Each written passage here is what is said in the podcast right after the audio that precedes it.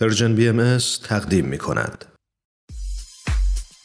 قهرمانان بر ترسهایشان غلبه می کنند. قهرمانان به فراتر از خود می نگرند.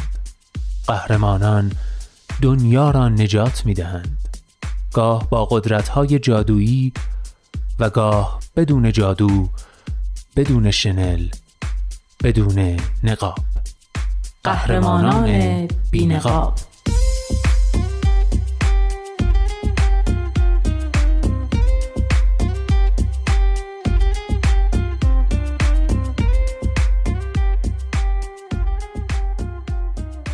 قصه های واقعی از قهرمان های واقعی. برگرفته از Humans of New York. کاری از غزل سرمد. و نوید توکلی.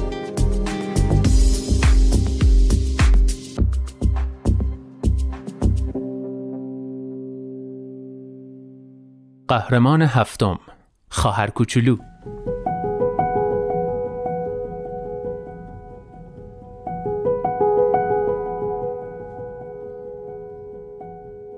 یادم لحظه ای که سرم به کف استخر خورد احساس می کردم روح داره از بدنم خارج میشه.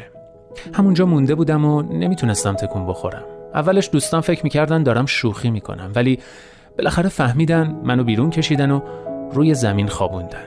یکی از دوستام دستمو گرفته بود ولی حسش نمی‌کردم. چند لحظه بعد بیهوش شدم. وقتی تو بیمارستان به هوش اومدم اولین کسی که دیدم خواهرم الیا بود. اون چهار سال از من کوچیکتره و هنوز روزیه که به دنیا اومد یادمه. یکی از اولین خاطراتم اینه که تو بغل گرفته بودمش و احساس غرور می‌کردم و می‌دونستم که الیا همیشه خواهر کوچولوی من خواهد بود. توی سالای بچگی همیشه فقیر بودیم و سختی زیادی کشیدیم. فکر کنم به همین خاطر بود که از وقت گذروندن با هم دیگه احساس آرامش می‌کردیم. مثلا الیا بیشتر از هر چیزی دوست داشت رو مبل اتاق من بخوابه. اون یکم خجالتی بود. به همین خاطر من همیشه هلش می‌دادم. بعد از جدا شدن پدر و مادرمون باید خودمون از پس مشکلاتمون برمی اومدیم حتی با اینکه خودم بچه بودم میفهمیدم که یه دختر پنج ساله نیاز به محبت زیادی داره. بچگیمون ازمون دزدیده بودن و من با تمام وجود تلاش می‌کردم تا خواهر کوچولوم کمتر رنج بکشه.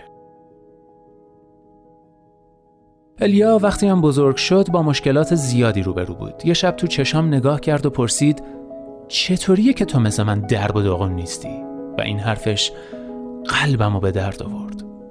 یکم بعدش حادثه استخر پیش اومد. انگار وقتی من صدمه دیدم جاهامونو عوض کردیم. ناگهان من کسی شدم که نزدیک بود تسلیم بشه و خواهرم اجازه نمی‌داد چنین اتفاقی بیفته فکر می‌کنم فلج شدن من باعث شد خواهرم یه چیزی رو درک کنه. اینکه باید قدر چیزایی رو که داریم بدونیم. و واقعا این ذهنیت رو به منم منتقل کرد. حالا اون مرتب به من یادآوری می‌کنه که روی داشته هام تمرکز کنم. چیزای زیادی هست که باید بابتش قدردان باشم. دولت کانادا هزینه آپارتمان و درمان منو می‌پردازه. دوستان پول جمع کردن و برام یه ون مخصوص معلولین خریدن. من برگشتم دانشگاه و دارم درسم و ادامه میدم. تکنولوژی خیلی بهم به کمک می‌کنه. من حتی می‌تونم با دهنم کار طراحی انجام بدم و از همه مهمتر خواهری دارم که می‌تونم هر روز باهاش حرف بزنم. کسی که منو می‌شناسه درکم می‌کنه و ریشه های مشترکی با هم داریم. کسی که منو حل میده مرتب میگه که به هم افتخار می‌کنه و به هم انگیزه میده دووم بیارم. و من هم ازش حمایت می‌کنم.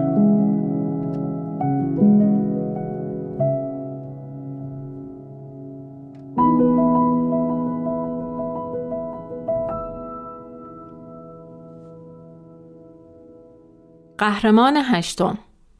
برادرم برایان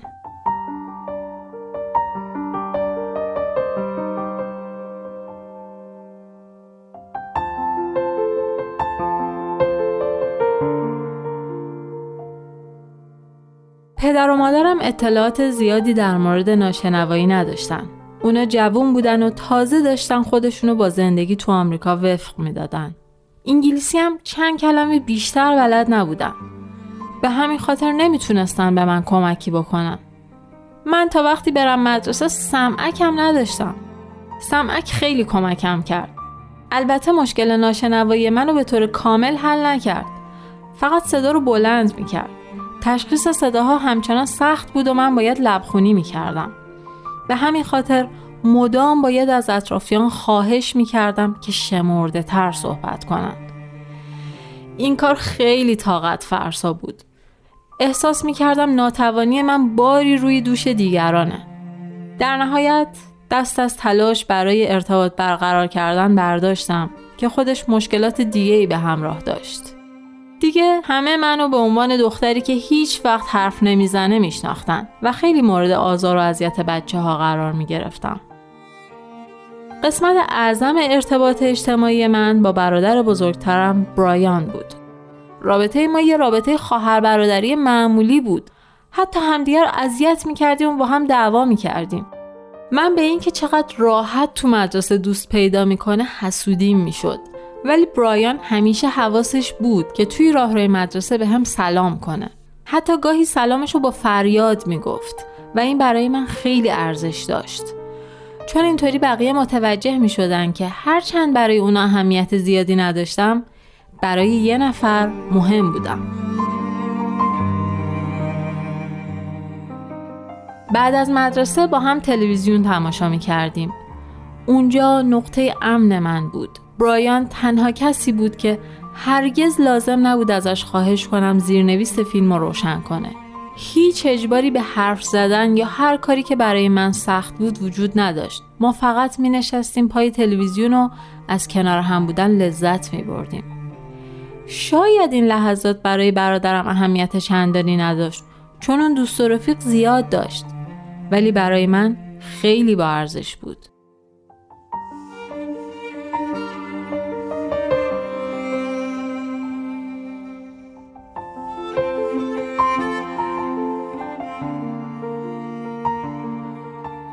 حالا هر دوی ما بزرگ شدیم. حسابی بالغ شدیم و همدیگر رو بهتر می‌فهمیم. چند وقت پیش سگم مرد و من خیلی ناراحت شدم. من اون سگ و 15 سال تمام داشتم و خیلی برام مهم بود. هفته اول بعد از مرگش نمی‌تونستم تنهایی رو تحمل کنم. رفتم تو اتاق برایان و روی تخت اضافهش ولو شدم. برادرم یک کلمه هم حرف نزد. فقط برنامه محبوبمون سریال Office رو پخش کرد و زیرنویسش رو روشن کرد. تمام هفته این سریال رو پخش کرد. این روش برایان بود برای اینکه نشون بده کنارمه. ما زیاد حرف نزدیم. فقط با همدیگه فیلم تماشا کردیم. من اینجوری در سکوت اعلام کردم که کسی رو نیاز دارم و اون هم در سکوت گفت که درک می‌کنه.